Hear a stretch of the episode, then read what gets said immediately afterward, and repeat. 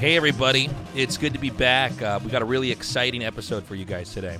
I got to say, the weather outside has been so beautiful. Uh, I've been playing a ton of StarCraft, grinding a lot, um, and I've just been riding my bike uh, when I'm not playing because we don't really have that much work right now, at least from when this recording, this part of the recording is being made. And so it's been great. I've been getting on my bike, getting some sun. Uh, they got all these cool little bike paths around Seoul. Apparently, Korea is one of the best places to own a bike. Uh, you can bike all the way from Busan to Seoul, which I hope I can do one day. But it's been cool to be outside. I've been grinding in StarCraft. I don't know how to beat Terran. I don't know why this always happens to me. I can be good at only two matchups. You ever have that? I've always been terrible at PVZ, for example. Yeah, you just, there's always a race that like you just can't beat. And I think Protoss is supposed to always be able to beat Terran. That's supposed to be kind of an easier matchup. But I, I don't know what the fuck I'm doing. I'm I'm like so lost right now. I, I I've been trying to modernize my play, and because you know my my wrists are finally working, but all the stuff I'm using is from like 2011 or something like that. Yeah, that'll happen. Or no, I guess like two, I'm probably even older than that. I guess 2009. So, anyways, I've been trying to brush up and, and improve. Um, before we start this episode, guys, uh, if you can, please support us on Patreon. That's patreon.com forward slash Tasteless Podcast. Look, I know we've started out with audio only. We're right now five Patreons away from having a video recording here, right? Five? Yeah, five patrons. Yeah. So, like, uh, and look, the sky's the limit here as far as Patreon donations go. Like, I'm happy to get other mics, uh, m- more camera setup, but we're doing this one step at a time. Uh, I've been really excited to see the support we've already gotten. It, it really makes a huge difference. So, thank you guys so much. But if you can, if you want to throw some cash this way, if you want to support me and what I'm doing, the best way to do it is to uh, do it on our Patreon. So that's patreon.com forward slash tasteless podcast.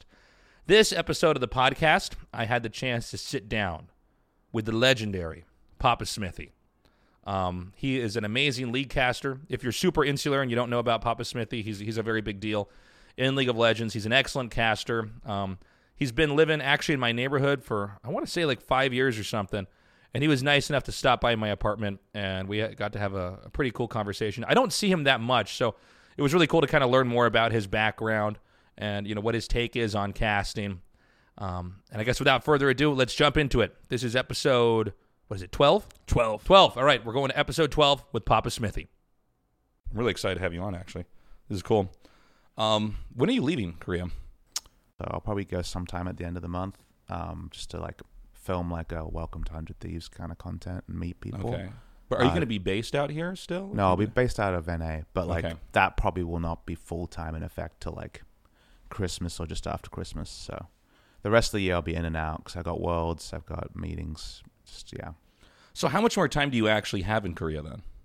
In terms of what, like in terms of like and just be like being here. I mean, like, is there a point in time where you're going to have to leave basically permanently, and Yeah, everything from there is going to be end of December probably. okay? Yeah. Are you going to miss it? yeah, of course. How long have you been out in Korea for now? These are all questions that probably you should ask on the podcast. We're doing it. We're doing it now. We've started. really. Yeah, we're we're here. Don't you have like any spiel to open your show? No, I do a recording after we're done. Oh. So basically, there's like a sound bite. Like when we're done doing this, I record. Like, hey everybody, this is the Tasteless Podcast. That's, My guest, Papa Smithy. That's a very interesting approach. Yes. Did you have that same approach when you wrote college essays? When I write a paper, Yeah. Did you end with the intro? Some people do that. you want to know what I used to do for college papers? Actually, Yeah, sure. This is a good tip. The first paper you write for a class, don't proofread it okay. and make it look like shit. Mm-hmm. And then the professor will be like, "This is terrible," and you'll be like, "Okay, I'll try harder." And then the next one you do, you actually proofread it, and by then, by the very end, you're already improving. so you're like a, con- a consistent improver type. Yes. You know how like everyone at like especially in like primary school that you would always get these little like one line bullets about how you were doing in a class, right? Like, oh, Right. he's a consistent improver. Constantly you just have improving. that in every I did. I did. There you go. Yeah. So you, you're going to be leaving Korea soon.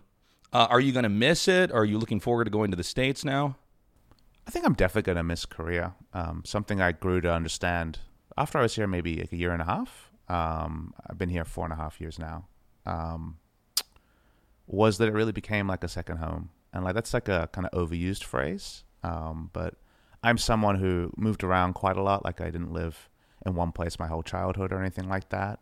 So the idea of home, I I also didn't have a lot of family around most of the time because like uh, my dad's British. My mom was born in Iran but lived overseas most of her life. And you lived in Australia for at Yep. least uh, most Australia, of your life. correct? Australia would be my home nominally. Like it's the most years I spend in the country, and I definitely feel at home there.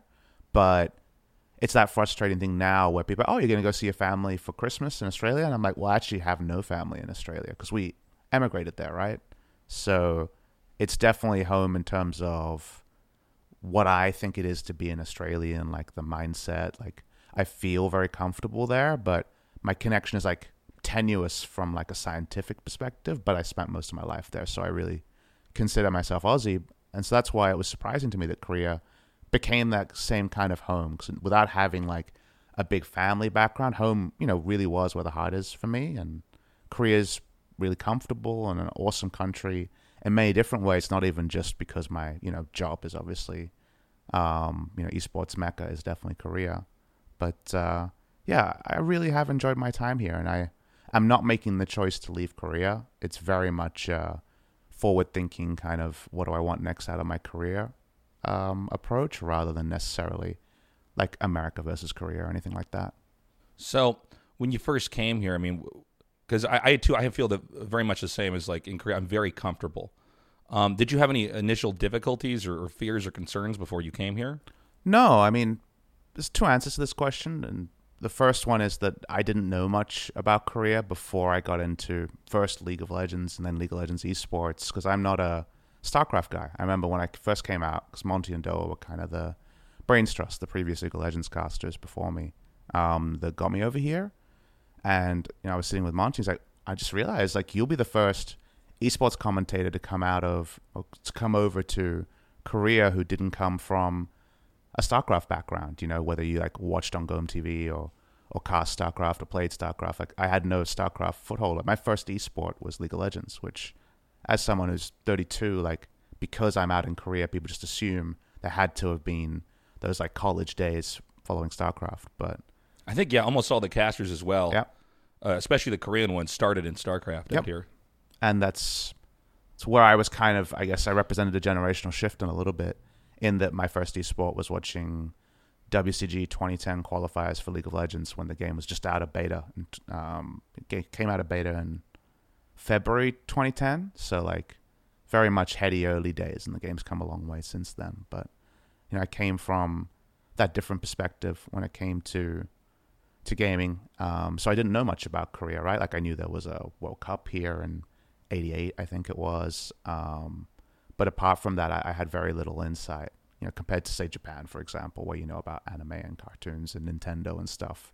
Korea didn't have that same significance for me Yeah, it, actually, it was similar thing to me too. Is yeah, I grew up with anime and Nintendo, and, Yeah. and I knew all about that. Yeah. And, I really thought maybe one day I'll be in Japan, and Korea was always much more obscure.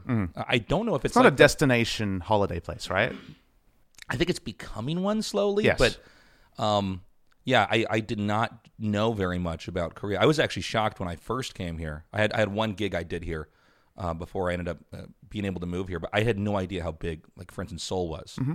Totally freaked me out. Being like a kid from Kansas, I was totally surprised. I love having Aussies come through because the one thing that an Australian I think is the least equipped to deal with is how vertical Seoul is. Like, you know, you're like, oh, let's go to the restaurant. So you go there and you're just looking at eye level because in Australia there's nothing that's like second floor, third floor. Like everything's like detached or semi-detached or its own thing because there's a lot of space, right? There's no need to build vertically, but because Seoul's so urban and so dense in terms of population in Seoul, just that every Aussie, I'm always like, you, you, when did you learn to look up? And that's just a, a thing you develop here. Is like, wow, that's like a fifth floor place and a sixth floor place. Not just an apartment building where you know that, but literally like, I couldn't find the restaurant. No, it's on the fourth floor. It's like, what? Like, people just don't think of that. So it's, it is very different in that way. Just so dense. Was there any um, like stuff that you were surprised, pleasantly surprised about uh, when you got here? For instance, I didn't know the crime rate was almost Oh, yeah, that- I, I was shocked. that was definitely the first one the safety and the way that manifests because i'm not a small guy so like i've never really like just been super nervous about walking down a dark alley and stuff like i'm not an idiot but i just it's never been an extra concern for me but little things um, so our jobs are very skewed in terms of hours like we work entertainers hours so you would know this obviously like 5 p.m. till late, basically, Right. rather than you know nine to five.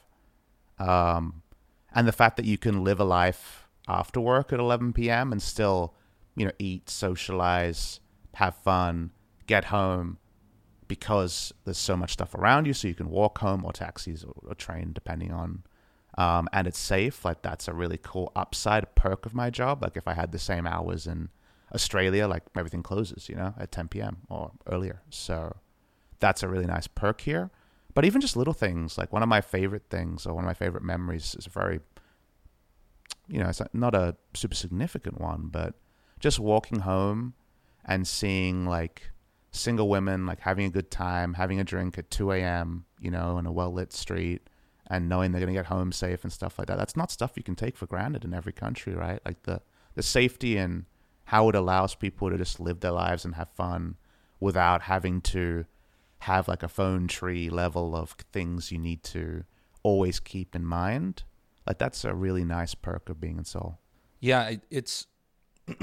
I notice every time I go back to the states because um, I, I've definitely been in some rough parts of the USA. And, Sure. gun violence is obviously a big problem there, but I, I was fascinated with what it did to my brain being here long enough that there were certain switches that were just turned off as far as stress, and then experiencing if I go uh, back into a place where I'm like, okay, this is not a safe part. So you're saying you don't use you don't leave your laptop at Starbucks in the states exact- to keep your spot when you go to the bathroom? right right where I picked you up at the train station by my apartment, I saw someone had this was a couple weeks ago. Someone had left their phone on a park bench, mm-hmm. And you know the rule in Seoul is that you don't grab this and then turn it into a store. You just leave the thing where Yeah. it is.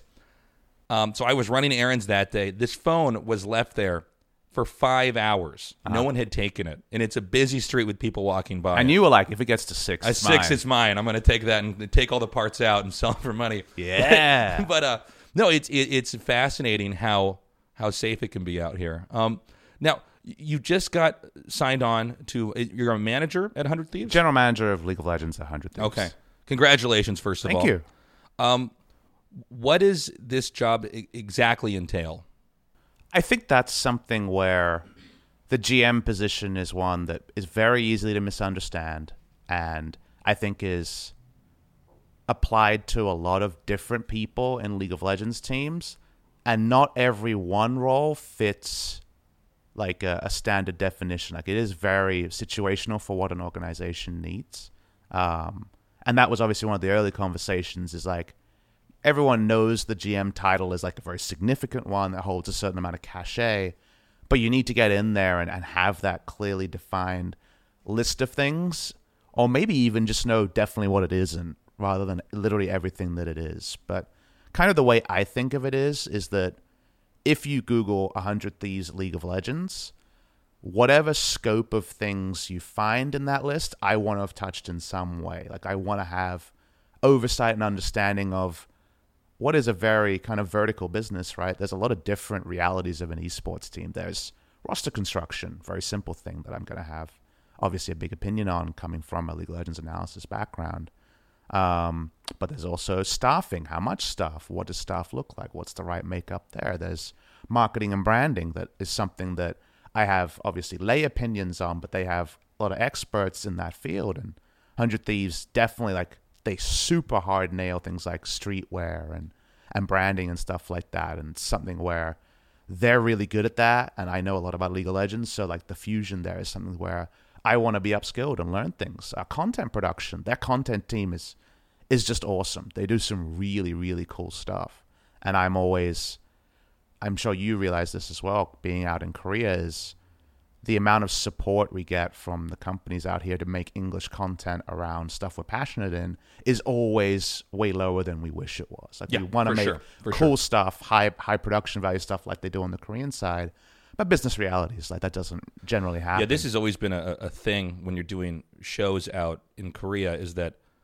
because the it's produced by Koreans. Yep. The, uh, it, it and the primary audience of their most of their content is, is Korean, correct? And then and then you have okay, well, you know, there's there can always be a second stream, an English stream, but you know, how much can they really focus on that too? Mm-hmm. And that's why all the broadcasts that all of us do out here are, are tethered on to a Korean broadcast. So and I think that's what's developed, you know, casting styles that are people of love, like Tastosis, into Monty Doa, into myself and Atlus and, and the whole team we have out here.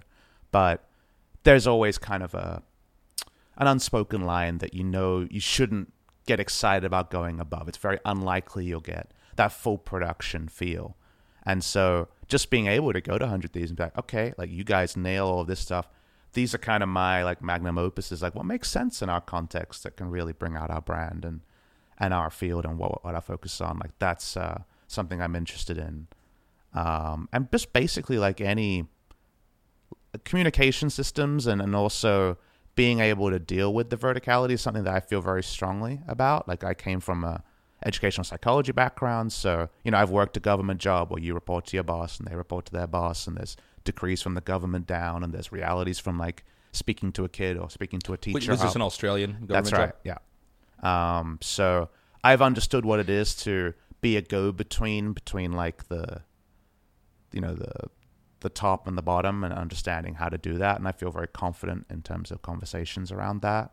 Um, so being able to speak to the players, and I understand League of Legends really well, um, and I understand their expectations of their role. And if a player tells me like, I can't do this sponsor obligation because I got slammed in this matchup and I need to grind practice in this matchup because the meta's going this way. And if I don't get there, it's going to expose us next week. I can go to a sponsor or the big boss and actually have a pretty good idea of whether that's just, you know, player speak and they're being lazy or if it's actually something we really need to index highly into and communicate that. And there's not a lot of people um, on the back end side who can kind of marry the business responsibilities background, but also kind of the game realities background. This is right? something I've, I've totally noticed because I've got the opportunity to just meet a lot of teams and team owners, and one thing I've always, uh, not always, but a, a lot of times seen is is there can be a disconnect Sure. between the business part of this and then the whole we need to foster and nurture these talented kids. Um, but you know, also know enough about the game where it's like when you said like players speak, right? That's a big problem sometimes where players will just complain about a part of the game or say it's imbalanced or say when really they're just, you know, not being realistic. Like, how easy is it for a player to glaze over when the business team comes in that doesn't understand kind of their viewpoint, Right. Or really much about the game and stuff like that, and how easy for the reverse to happen, right?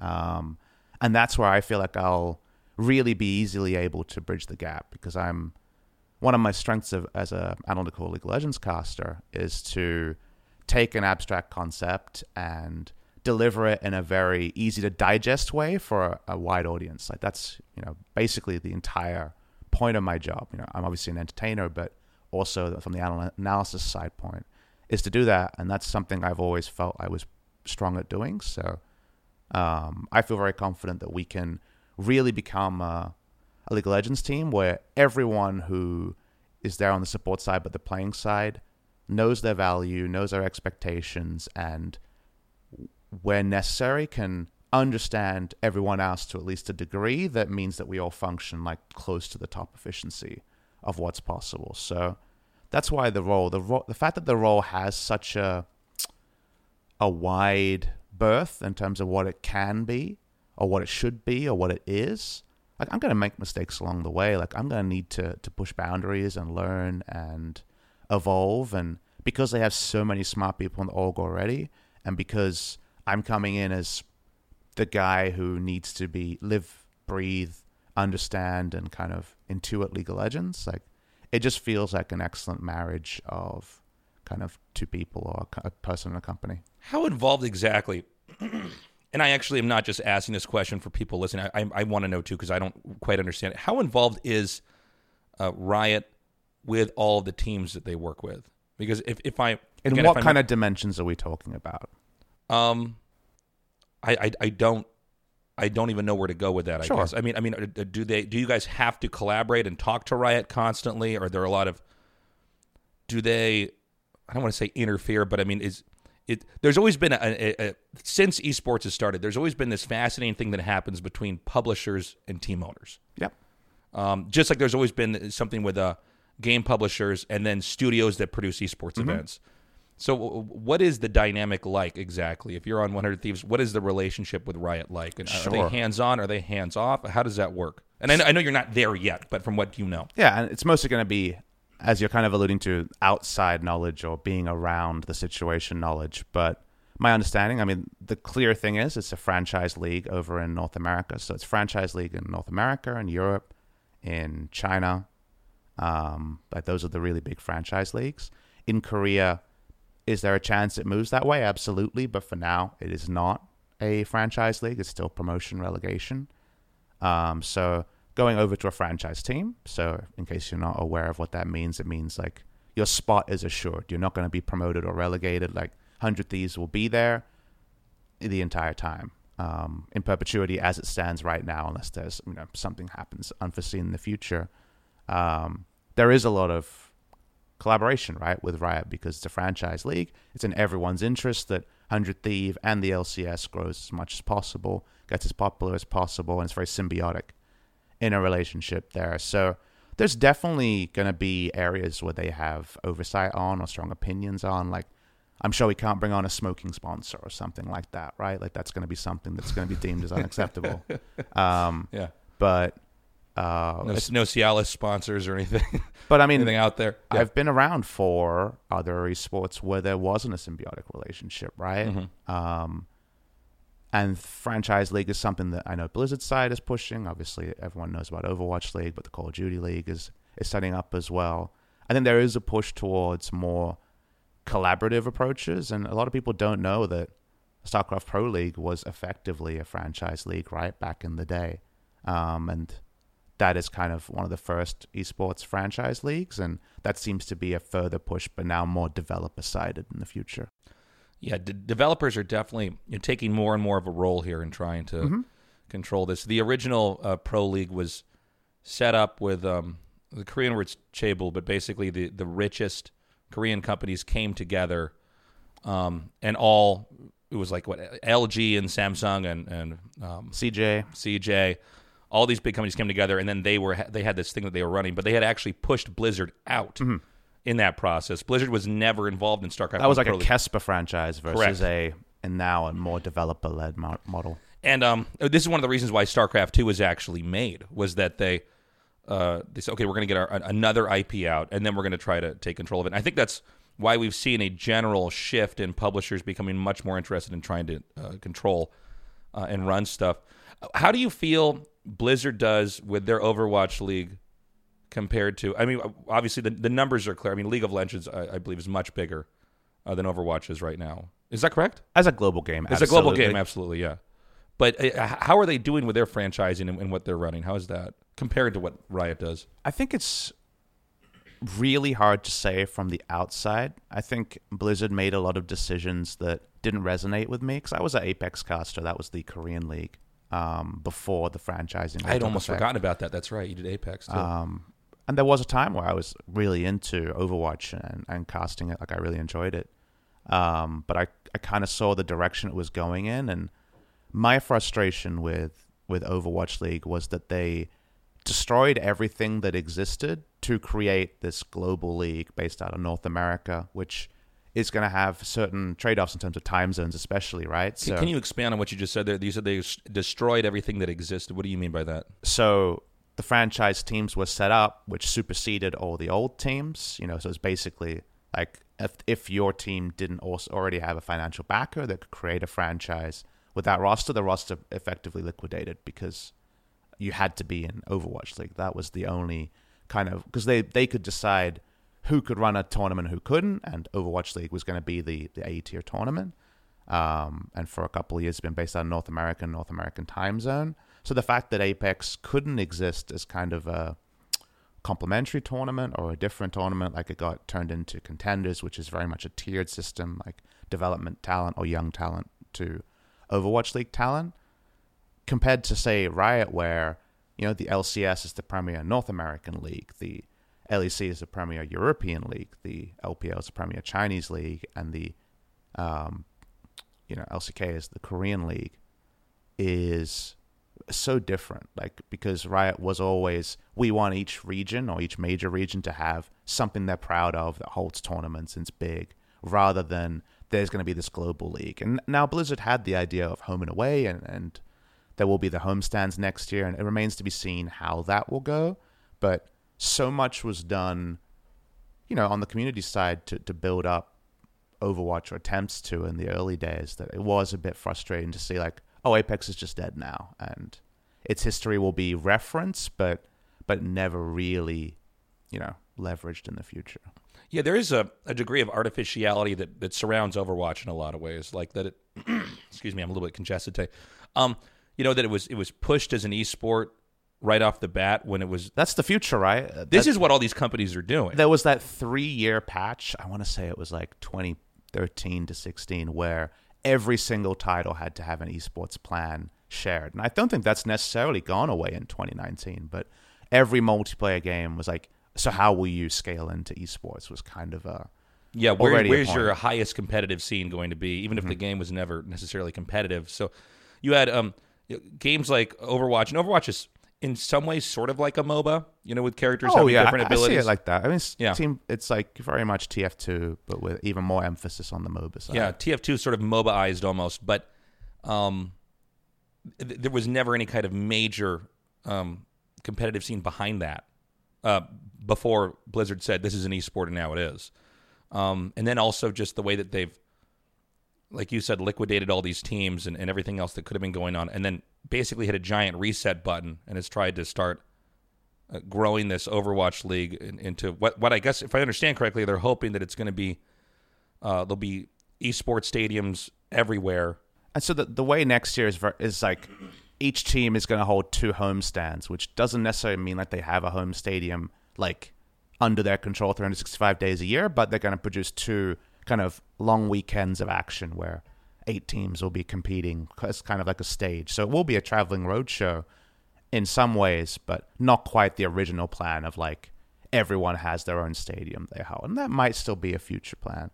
And the the thing that people should know is that, that Riot also like forced something. Like the LCS started in 2013. In 2012, there was a really big established open circuit with a lot of viewership. So they said, okay, let's bring an internal. We'll we'll be the producers. We'll make this league. But to me, the difference in the two, because you can look at both and say that like a developer forced a kind of like setting, like they decided what it was going to be. It was developer focused esports rather than television um, networks like it has been in Korea until recently.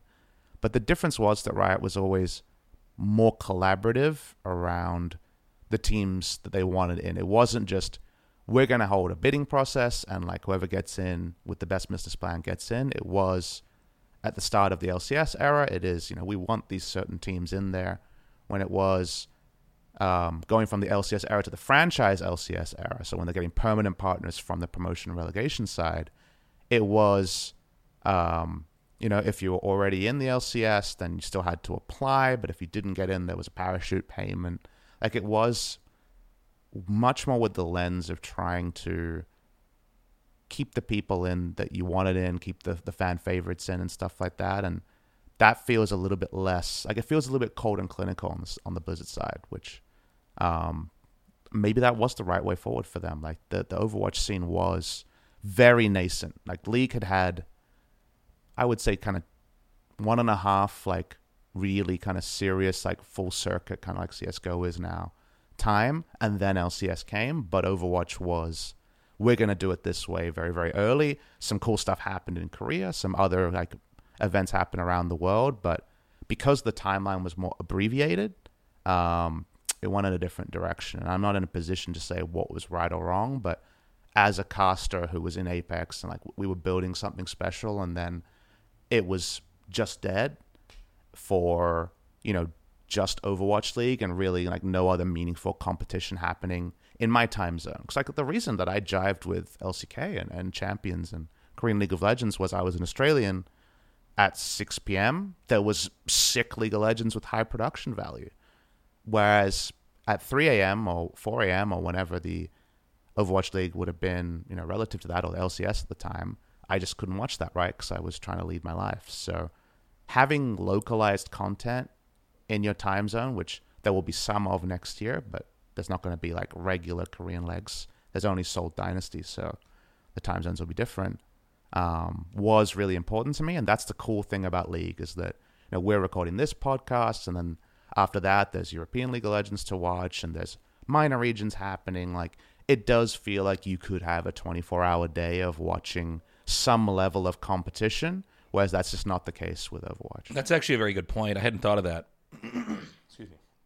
Yeah, it, it the fact that um, Overwatch League. Yeah, I, I, that's totally true. When I'm out in Seoul, I there's no time where I can turn on my TV or, or If watch you wake Overwatch up at League. 10 a.m., like you could watch like a little bit of the last game, but Sure, but I mean, you know, like you tend to want to watch. I you think, couldn't of stuff at follow your you couldn't follow your team either. Right, right. Yeah, I mean, um, the idea that yeah, you you're right. You'd have to wake up at 10 a.m. It's just not part of my normal esports viewing experience. I can get watch PUBG on Korean TV out here, StarCraft, League of Legends. It's very easy to keep up on, but yeah, unless I'm going to bend my viewing time around this, there's no way to catch anything. I guess this is probably also true somewhat for people that try to watch a lot of StarCraft.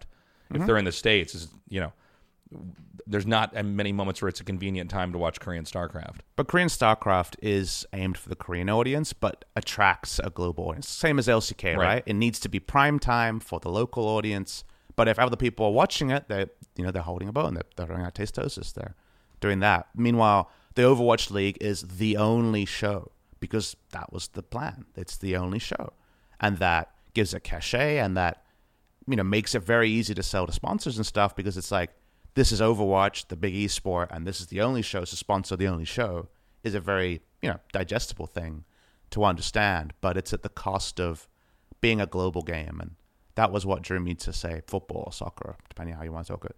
Is you know they would always call it you know the beautiful game, the global game. It's so easy to pick up and play, and that's what I really love is having that world ecosystem. Like I am a caster who's always looking to what everyone else is doing and try to pick up. Okay, so in that lens, that makes sense. Does that make sense for our context and our players and our style? Like just having a, different styles and then seeing them mesh every year at Worlds is one of the kind of most alluring things about League of Legends esports because things can develop in you know the corner of your eye that actually ends up being a pervasive kind of global thing. Yeah, esports really is. I, I feel like it really is the most global thing that there is now is online gaming. I mean, for all the talk about how oh this person sits in their room or they're playing these games all day, in reality they're traveling around the world. You know, they're experiencing different cultures. They're meeting uh, different people from different parts of the world and and, and, and competing them against them in a very healthy way. It, it's very cool to see that and and also you know to see certain trends or styles pick up in certain regions of the world like the fact that now in starcraft european zergs really are the most terrifying thing ever where this used to be sort of a joke is the european zergs would play differently than uh, the korean zergs and everybody would laugh at that because of course the koreans are you should be following what the koreans are doing. And now we have Serral as the best player in the world. Um, shifting gears a little bit here are you going to miss casting if you're being a, a general manager uh, on 100 Thieves? I think that's easiest to ask when I actually have data points in hindsight, but I think the answer easily at this point is yes. Um, it's kind of been the the love of my professional career. Like it's been the thing I've really enjoyed doing. Um, I've got a lot of positive feedback around it. So the people have enjoyed what I've done, and I really do enjoy seeing something that I find interesting, parsing what's good about it, what's bad about it, and delivering that and sharing that with people. Like I've always been someone who loves to to teach or to to share, and because that's uh, it's a fun experiment, thought experiment to try to understand why a pro player is doing something uh, potentially very esoteric or hard to notice or, or nuanced, and try to deliver that. And also because our product is a bit more relaxed, like we have fun, like there's the, the entertainment aspect of it as well. Um, it's a job where it's still a job, so there's some days where like, oh, I have to go to work today.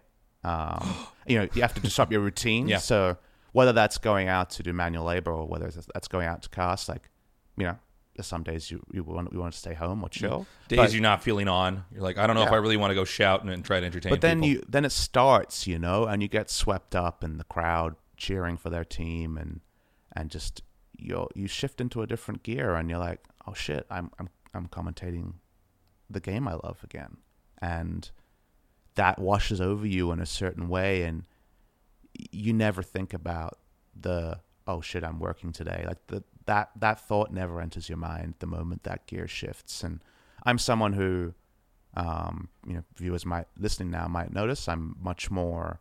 My voice sounds very different to when I cast. Um, I was blessed with a very kind of low energy voice. Like I'm, um, and that's not necessarily a great thing for commentating because you need to be able to carry emotion and carry excitement.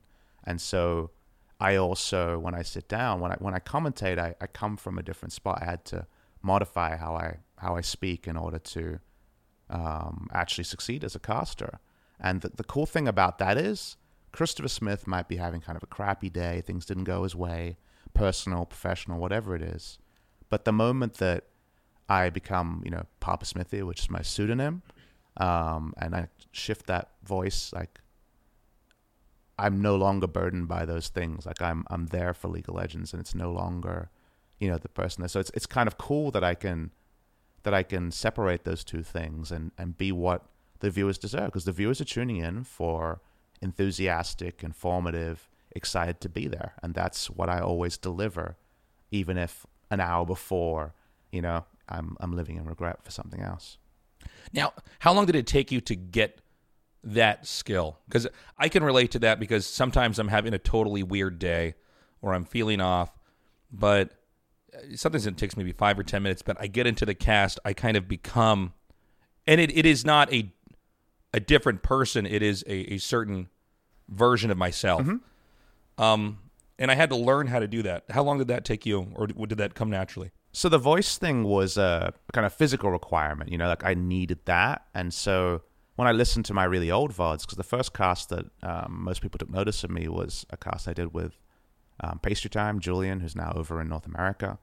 Um, we cast a game where there was a very unlikely like role swap, and champion was played Heimerdinger that's never played in the jungle, and that really trended kind of globally um, at the end of 2012, I want to say, and I listen back to that now because the VOD is still up, has like 500k YouTube views or something, and I'm I'm speaking like this. I'm like, oh, pastry time, like this is crazy, you know, like you know what I mean? Because Yeah, that's just yeah, how I talked, right? Yeah. And I had had a lot of feedback because I had been casting about six months at that point. I had a lot of feedback, like he knows a lot, he's communicating, he, he knows the game. Because I was the analyst, right? And when you're starting, the most important thing is like, is this guy clueless or does he know his stuff? And like, I got a lot of compliments around knowing my stuff, but in terms of like being engaging or entertaining, um, you know, I was I had a lot of work to do, but I just never got that feedback. So I just didn't know that, and so I, I kept grinding away. And then when I got my first full time gig, uh, there was that feedback of like, you need to project your voice more. You need to be more on this side. Like, yes, you know your stuff, and people have commented that, but like, this is an entertainment product. Like, you need to be there. And so this was start of 2015. Um, the first thing they suggest is that you try casting standing up because you naturally project more when you stand up. Just like if you're singing. Yep, and that was helpful. Um, and I was also it wasn't just um, projecting more; it was literally volume. Like I, I, I'm pretty soft spoken as a person, which if you go and watch clips of me now, I'm like shouting and hooting and hollering super loud, right? But that that's that wasn't me. Um, and so the standing up helped, and then you know focusing on it and listening back and really reviewing it helped, and I got better at it. But eventually, it would have taken like from when I first cast to getting there, like in terms of actual chronological time, it's probably like the better part of two and a half years. But it was being able to make it my full time job, like from the first day casting was my full time job to actually getting to where I needed to be was probably about two and a half months of of trying things and, and getting feedback and and really focusing on it.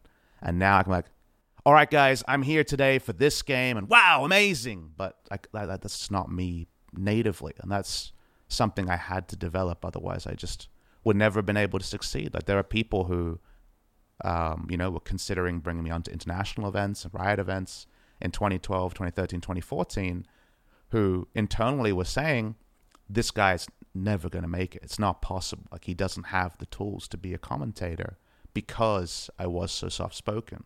But what I learned or what I proved in hindsight is that having the the full time you know I was working a full time job and commentating, having the actual feedback and time and being able to actually focus my attention on it was what I actually needed in order to to develop um, to where I got to, I guess today.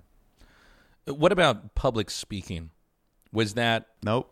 I, I was never- super nervous. Uh, That, that's what I was wondering because you're saying you're more of a soft-spoken guy. Yeah. You, you know, you see, you identify more as, as an analytical person, so you, you probably want to mull over problems and try to see how things work, Yeah, and that, was- that tends to Yeah. have, have be, make you an introverted person. And so here you are, you're on stage, you're in front of Mm-hmm. just insane numbers of people. It's live TV, which is literally the highest pressure um, type of broadcasting that there is, because if you say the wrong thing, uh, it's just out there. Um, I mean, I was a scared of my own shadow kind of kid, you know. Like I was very overweight, and I had some like self-image, a lot of self-image problems, and you know, why would anyone like me? Kind of thoughts, um, and that kind of played me. And No one wants to be that; you just are that, right? Um, and I had to learn to be more extrovert, and I had to learn to be more confident. But thankfully, I I'm very good at rational thought. And so, for example, like half an hour before a big broadcast, especially when I was at the start of my career, it's like, oh my God, like I hope I don't make this mistake and that mistake, you know, your bundle of nerves, right? But I was able to supersede kind of the, the negative thoughts with thoughts like, all right, so it's not useful for me to be nervous now, so I'm just not going to be nervous. And I was able to supersede kind of the, So you're able to like cognitively get out in front of that Yes. and say, well, this is actually thinking this that will then cause this feeling. if you're nervous about how nervous you're feeling and then you fail, that's the worst. then like it was a self-fulfilling prophecy but if you recognize that you're nervous and you know that it's fine to be nervous people get nervous about things but it's not in any way helpful for the broadcast i just yeah i you know kind of got a macro in there right and jammed it in the middle and that was helpful at the start and i naturally i had some really good role models when i moved to korea like christopher montecristo um, was a really good role model and he's a very self-assured person He's very confident. very confident. Like he knows what he knows. He focuses on his strengths, um, and he focuses away from his weaknesses. And you know, when he told me like, "You're good at this," you know, it meant something. And so over time, I developed an understanding of what I was good at, and what my strengths were, and I grew to become a lot more extrovert and a lot more confident because the best part about casting it's probably the thing that really allowed me to become the person that I am today, which is so different from the person I was seven years ago. Is, and I'm sure you know this, uh, the best part of casting is not when you get the smartest ana- analytical point or the best possible game. It's when you realize that the viewership really wants you to be super excited and interested in something and share it with them and that's exactly what they want. They don't want the sickest announced they want tasteless delivering something tasteless cares about and tasteless enjoys. They want the casters to be having fun. Yep. If everybody's having fun, and that's what they're listening for. They're listening for tasteless having fun. They're like that's exactly what i wanted tasteless. That thing that you wanted to tell me is what i wanted because of the way you're communicating and because it's so clear that that's what you're into. And that that again symbiotic. I've used that a couple of times this podcast but symbiotic relationship is is really addictive. So i got to become me and i got to learn that people actually wanted me. They didn't just want smart generic league of legends commentator they wanted christopher smith Pop smithy whatever you want to call it sharing his humor and his knowledge and the things he enjoyed.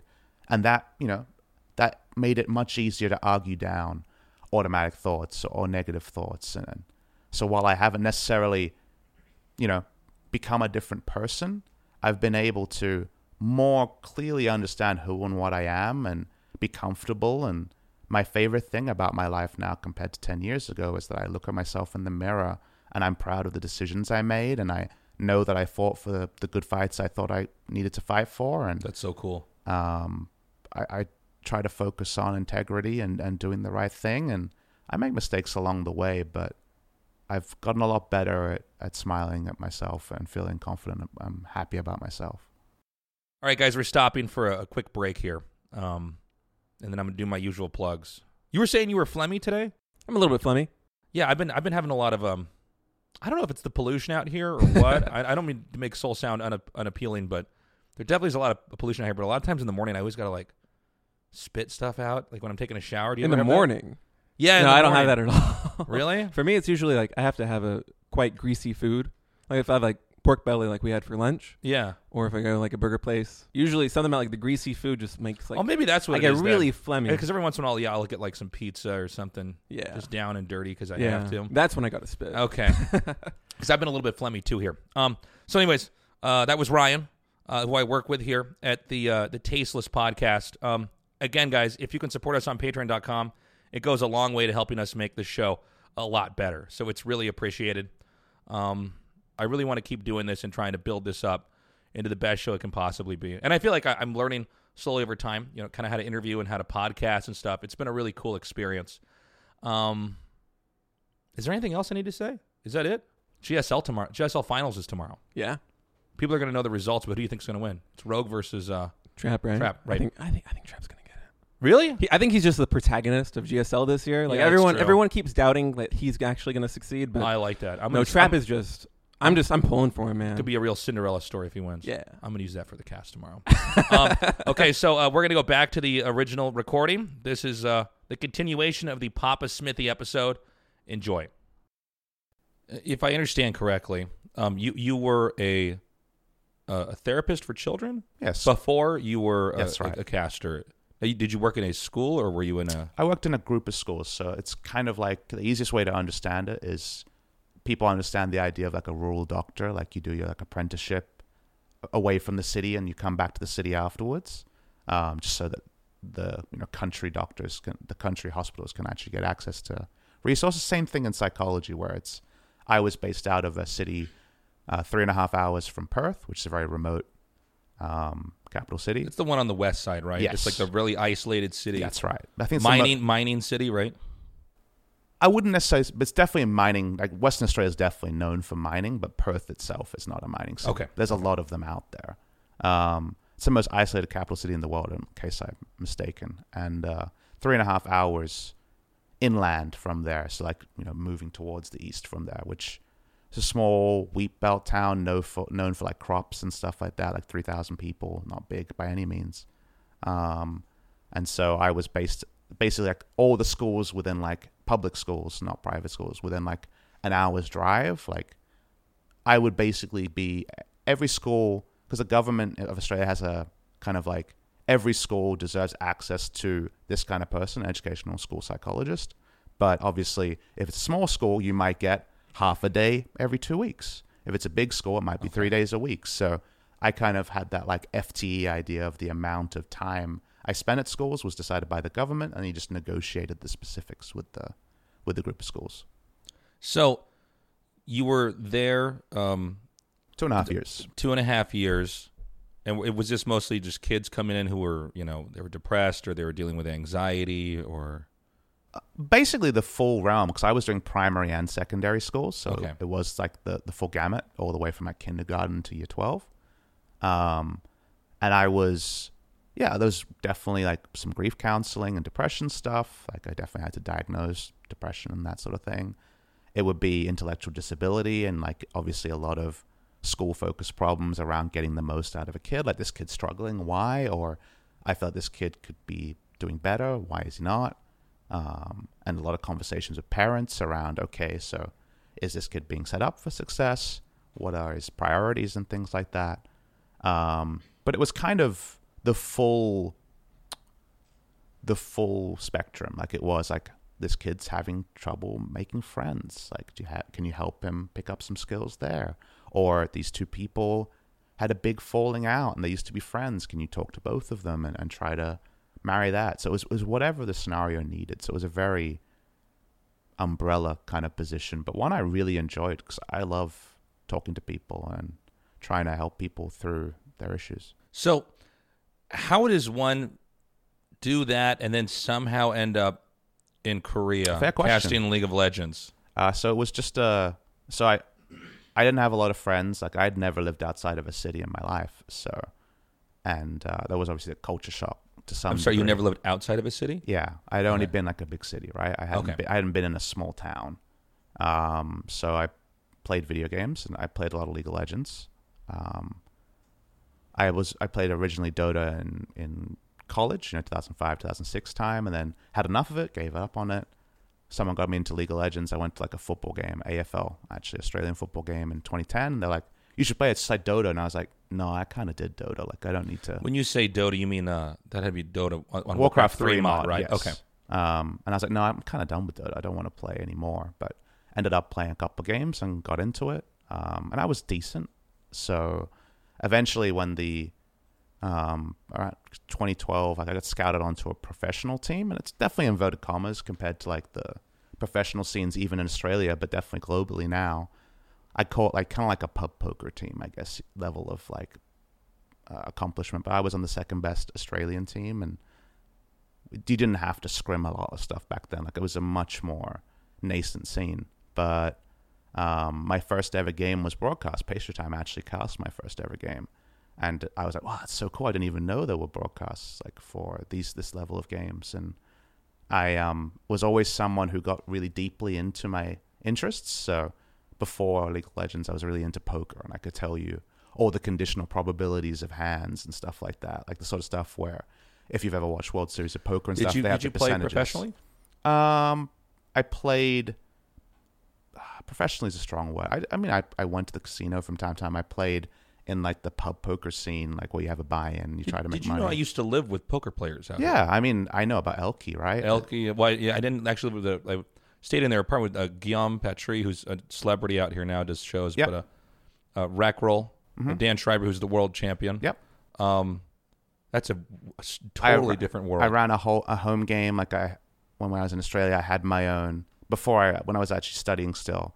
I had my own kind of pretty expensive table, like not quite casino level, but like one step down, and run a home game there. And I was really interested in the conditional probability. I would watch all the shows like Poker After Dark and High Stakes Poker and stuff like that, and started reading some like a lot of the mathematical formulas behind a lot of the conditional probabilities. Um, but I, I couldn't do online poker. Like I just, it didn't have the same lure for Did me. Did you try to do like multiple tables? I just it- that that just wasn't like I wanted to be. It's the, almost like day trading or something. but I wanted to be the guy in high stakes poker. Like I Yeah. wanted to be like Phil Ivey angle shooting someone or Phil Hellmuth being a fish. Like I wanted to, I wanted to because I, for me a lot of the fun was on the one hand the pureness of the math, but also the, you know, like bluffing and the the playing around with people and like I tried to play online that way, and that's just how you lose money. Like you have to Yeah. be super analytical, and that's just not what I was interested in. So I lost. I remember I because I was a student, I didn't have a lot of money. I lost like three or four hundred dollars, and like I, I just don't have this money to lose. Like I need to stop. So I basically stopped that and ended up replacing it with League of Legends, which actually worked out pretty well, all things considered. But I've always been kind of deep into one thing. So on the side of working, I didn't have a lot of social life, but I did have League of Legends, and so played it, and then did the commentating. So I was like, well, I'm already thinking about this, and that I was into like the minutia of the game before Riot even really shared a lot of that information. Like they weren't always clear about like if you buy this, this is how much effectiveness you get out of AP or AD, like damage or magic damage. Um, the client didn't really surface that back in the day, and I was on, on the forums trying to learn all that to hypothesize different strategies, and so commentating was something I never really considered. But I was like, oh, uh, uh, can I just do this? And Pastry Time didn't really have a regular partner, so he's like, yeah, absolutely, come on, and got good feedback and did that. And Was, was this a guy you knew in person? No, this is Okay, just so just an online friend. just an then. online commentator who now, of course, commentates you know the LCS over in North America. So he's been successful in his own right. But it was just oh like because I was a player, it was very easy to like and Twitter is a thing, right? I was very easy to be like, hey, like you did a really good job here. Um, I heard you don't have a partner. Like when I'm not playing, like could I just try out, you know, and just do it? And so just did it over Skype um, with all the production realities that had. But it's 2012; it's a different time, and he liked working with me, and I liked working with him, and we started doing local stuff to you know two to ten viewers, and grew kind of organically. Like I cast over a thousand hours before I got paid anything, but it was just I had a lot of free time when I wasn't working, and I didn't really have a social life, so I did more and more commentating, and eventually it got more and more serious as we went on. So this is a thing where you were just doing this because you liked doing it. Oh, just because I loved it. and you had free time, and you're in kind of the in, Middle of nowhere, Yeah, middle of nowhere. I, I almost said that. I thought maybe that's too crude. but- No, it's it's Yeah. pretty much true. Yeah, you just you were in a place where there wasn't much to do, and so Yeah. you fell into Yeah. this thing. And so it wasn't like you were trying to get into this career as some Oh, kind of an escape route Nope. uh, from what you were doing. I mean, in any in any case, like commentating and playing the game were an escape route, right? Escape from reality. Like, uh, this is like that's gaming is that on some. I guess I was right? asking more of like, it was this ever an attempt to escape from the career you had? I being never a knew that could be a career in commentating games. I had no idea. Like you obviously were already, um, you know, established at this point and working in the field, but I didn't know the field existed. So, um, that's kind of the one of the my favorite things. This was especially true in the early days, but it's still true to this day to some degree. Is that because all of us got to our positions without cynicism. Like no one cynically became an esports commentator. Um, especially kind of the the older generation. Like you did it because you you loved what you were doing, and then you kind of fell into opportunity. Is kind of how the way it went, or you got too big to fail. And so my favorite part is whenever there was a new commentator hired or a new esports writer hired, it was like, wow, great. You know, our field is growing, and you were legitimately happy that another person had gotten in because you knew how hard they worked and that they were ready for an opportunity that didn't exist. Most people, right? The, the esports had to catch up to where some of the talented people already were, but there was no money or opportunity for them. So that's one of my favorite things about esports is that every like consecutive person, I'm like, excellent, another great person. Congratulations! Like this is good for everyone. You know, you obviously most significantly, but the the discipline as a whole. So it was a, it was a very different time, very heady time. That that is a good point. That Nobody got into this No. necessarily knowing where they were going to end up. I want to be a Yeah. lawyer because I make a lot of money. yeah, or It's I like heard that doctors make a lot. Yeah, There's no.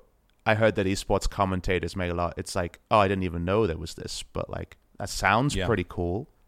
Um, so yeah, it was uh, it was an unlikely path, but I think everyone has their own unlikely path to get to where we were. Like we're starting to get some younger casters, like Ender, for example, over in the LEC is 21. You know, so the LCS was um 2013, so six years ago. So like he would have been like 15, you know, watching the the first seasons, and so he would have at least then had a pathway to I want to be on this product. But you know, when I started, there wasn't quite those levels of price. There were just MLG and IEM and stuff like that, and that felt very far away. Like there was not much tangible there as an Aussie boy to work out how you would ever be on a show like that.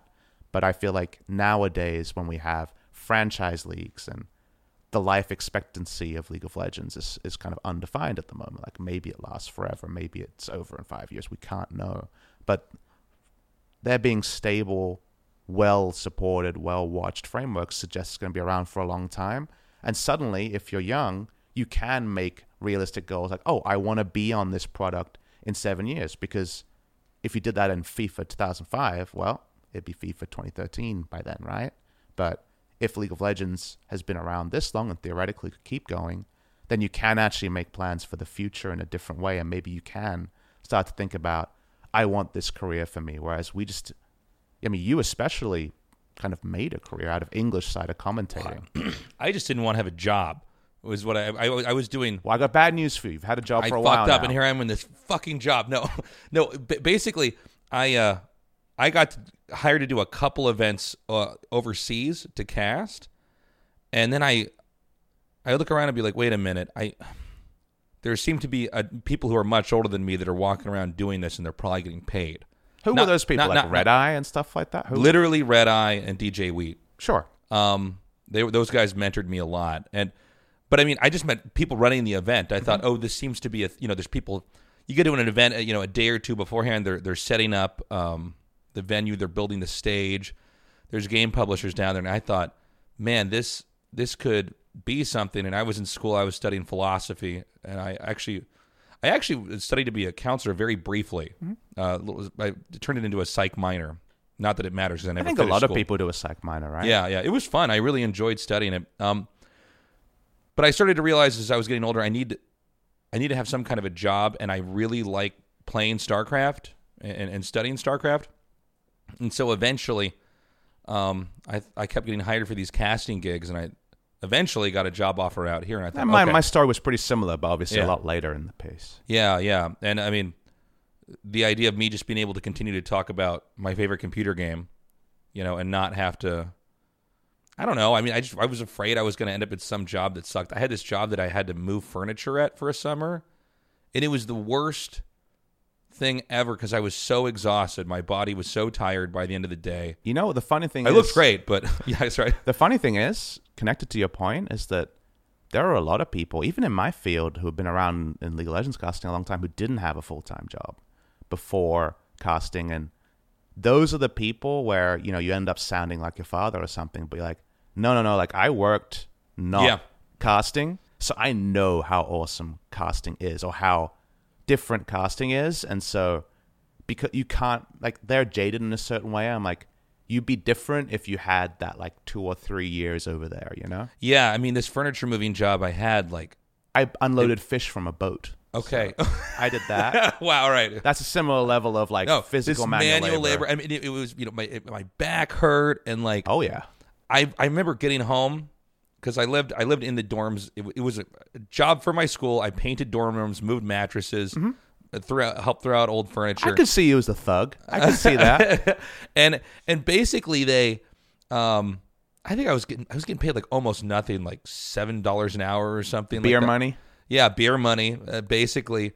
Um, and it just, I would get home and I was so tired, I couldn't play games. Like I was physically just so exhausted, and it wasn't like a good physical exhaustion. Like I, oh, I rode a, you know, for an hour on my bike, and I feel alive. It's like no, I'm I'm tired. The the, the, work is so mindless. Um, and that's You were on I- the treadmill yeah, I was on the treadmill, and and or the hamster wheel. the whatever you wanna hamster wheel. it. What? Yeah, it, it, and it it just sucked. And that was the real moment where I thought, okay, I need to get this casting side gig I'm doing. That's cool and fun stuff overseas. I need to get that actually uh, into a full time thing. And then I end up doing this thing out here. But Here yeah, you are. yeah, here we are. This is so cool. Um, now, I, I- I wanted to ask you, since you have a background in psychology, um, wh- what are the and I'm obviously I don't think gaming's bad for you, but are there things that people that play games all the time need to watch out for, or do you see things that make you concerned? Um, The thing I jive off that question, Mm-hmm. um, because because I'm you know previously a psychologist, I don't want to misrepresent research I haven't read and stuff like that. But the thing that I jive the most off your question is, I get a lot of people who reach out to me and I'm like ask about going pro or becoming a commentator or getting into esports and all these questions, right? And the thing I always say to people who are trying to be really aspirational about coming into esports, and it's very good to reach out to people who you respect and ask for their advice. That's a very good first step. Is always have a plan B and always have perspective on kind of how exclusive the positions might be or, or how good you have to. Because, like, you know, obviously League of Legends has that kind of elo system all the way from like uh, iron, I guess it is now, but previously bronze to, to challenger, you know, and there'll be people who are like much towards the middle or the middle to top rather than the like 0.001% you have to be. They're kind of like the 10% who are like, oh, I was thinking of just like moving to Korea and like playing solo queue for a while. You know, I'm 20 years old and like I'm gonna, just going to do this. I'm always like, I want to understand like what are your other skills? Like, what are your other interests? Like, what the reality of you being able to bridge that gap is very, very close to zero. Like, it's a few percentage points. Um, what will you do if this doesn't work? And have you really thought it through?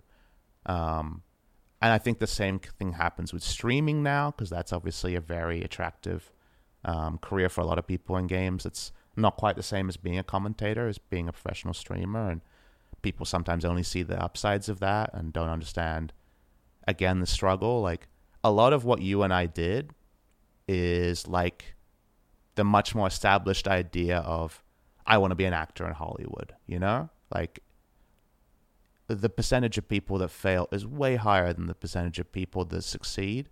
Um, and you need a healthy amount of luck and you need the ability to support yourself while you're still grinding towards something.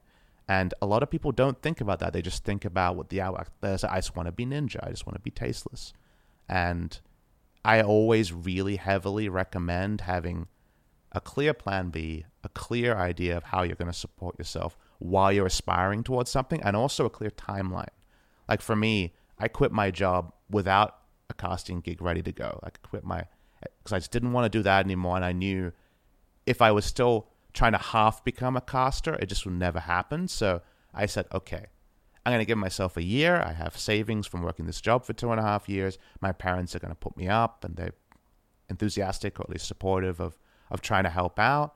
If it doesn't happen by this date, I'm going to take a master's degree in psychology and fully pursue that career. Um, because there was stuff I loved about psychology and stuff I didn't love. Same with everything, right? Um, but if it doesn't happen by this day, it's just not going to happen. But at least I will always know that I gave myself every opportunity to make it happen. And that's the way I approached it. But I was also 20, how old was I at the time? 26, you know, like I, I had, I was always someone who was a very questioning person. Like I fell into psychology because I was always a, why did that person do that? And why would he do that if I would never do that? And why did she think that when I wouldn't have done that? I was always a questioning person. Um, and a lot of people are very young trying to work out how to get in a career and being too ends focused rather than understanding the, the journey along the way. And so there's definitely people who make unhealthy life decisions with the goal of becoming something established that I would definitely recommend like really think about it and, and vet your process with people you respect, whether it's parents or friends, and understand what it takes to become the end product that seems so attractive at the first glance. I, I think it's a really, really intelligent thing to say because I think a lot of people don't see the process; they just see the end result. Mm-hmm. Uh, do you do you feel that social media? Because I feel like people are more like this now. Young people are than I, I think my generation, or I guess our generation, was. And I and I wonder if it's because of social media, if because people are showing success on their social media so often and not not generally sharing uh, honest struggles or the hard work they do. Um, that people have become an instant gratification culture or have become unappreciative of, of, of actually having to grind and work hard and build yourself?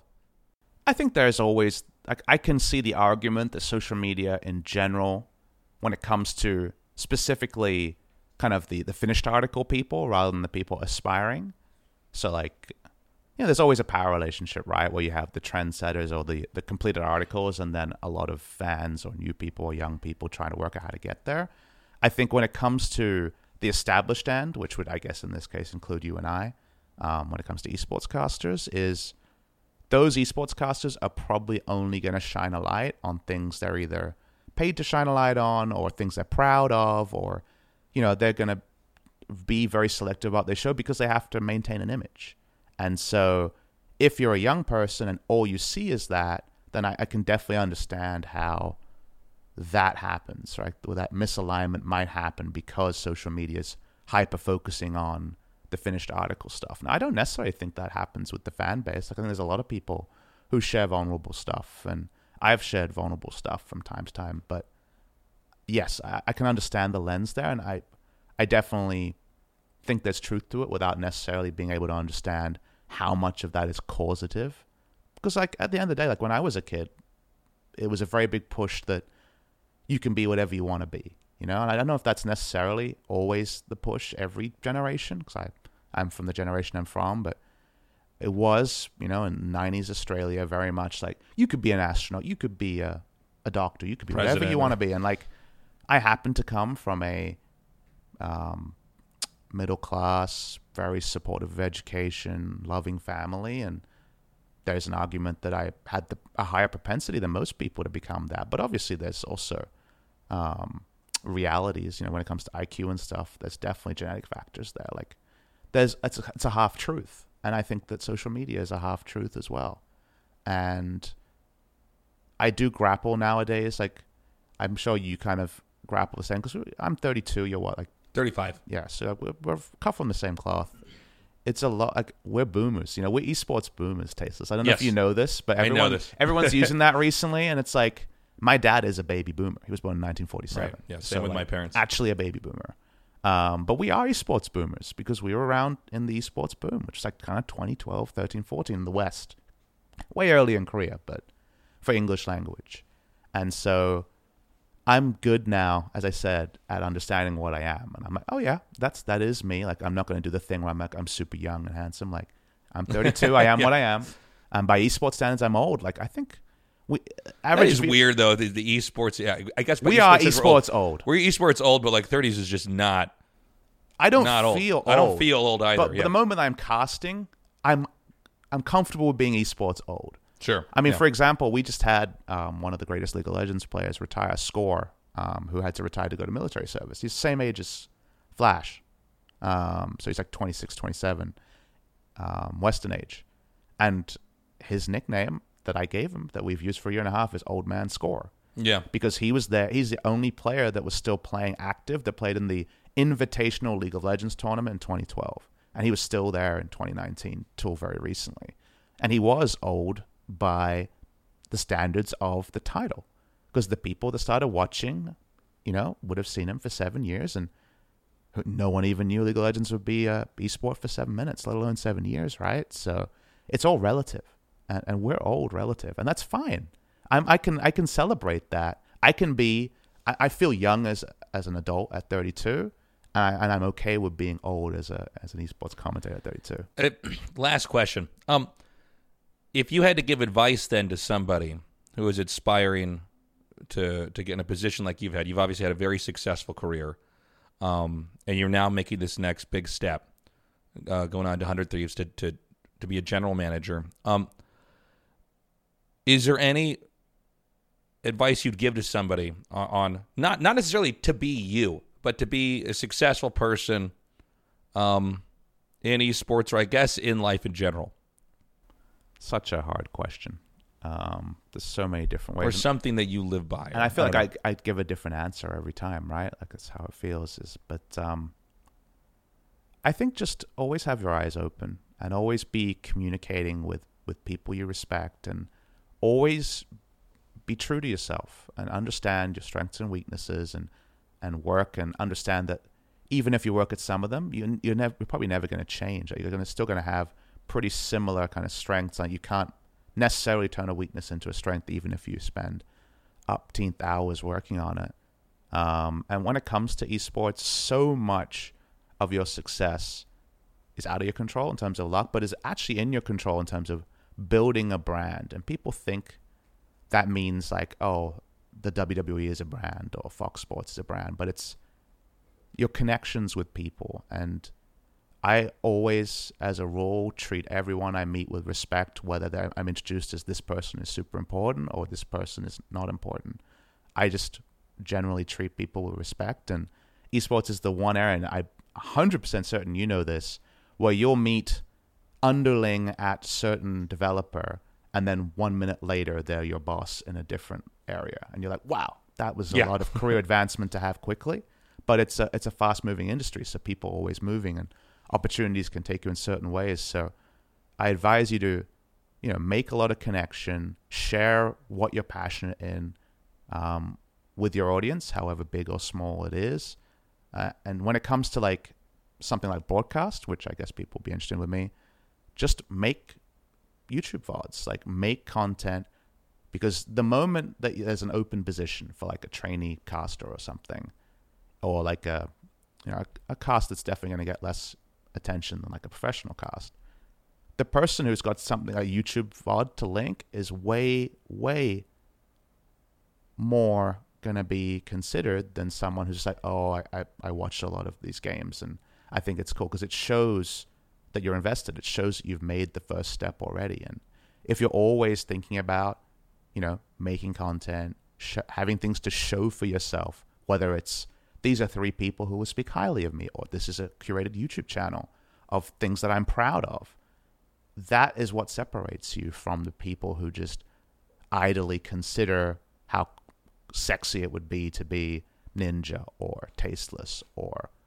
a pro player and those are the things that i think that can become your brand is if you're known as a person who has multiple people that speak up for you and that reliably makes content and in general presents themselves well that'll set you apart, and that's a good first step to get started in an opportunity. Papa Smithy, thank you for being on. Always and a pleasure. congratulations, man. Thank you. Good luck to you. I'm going to miss you when you go. I'll be back. Korea holds, you know, love in my heart. So Korea plus esports means I'll be back before too long, mate. Come, come visit us soon. All right, guys, that does it for episode 12. Thanks so much for joining us. I really wish Papa Smithy uh, the best of luck in LA. He's moving away from casting, something I don't know if I could do. I like casting so much. Um, but I think he's going to succeed no matter what he does. Um, if you can support us on Patreon, if you enjoy what you're uh, listening to here, uh, we want to keep going, but it can't be done without support from from listeners like you. So it's really appreciated. It's uh, patreon.com forward slash tasteless podcast. Uh, a little bit goes a long way here. Is there anything else I should say? No, but we do I it? I think we did it. we'll be back again in two weeks. Guys, we'll be back in two weeks. Uh, I'll be announcing the guests soon. We're going to get a lot more recordings in the tank here for the podcast. I love you guys. Be good to each other. Bye bye. This podcast was produced by Melty and State. Artwork by Alarise. Music by Mark Lentz. Um, I guess that's it. I love you guys. Bye bye. we're always we're always expecting there to I'm be always more I'm always people. shocked. It's like I get done with the Yeah. recording and I go, I guess I'm done with the recording now. Credit Um, time. All right, credit time. Um, anyways, guys, we'll see you again soon. Bye bye.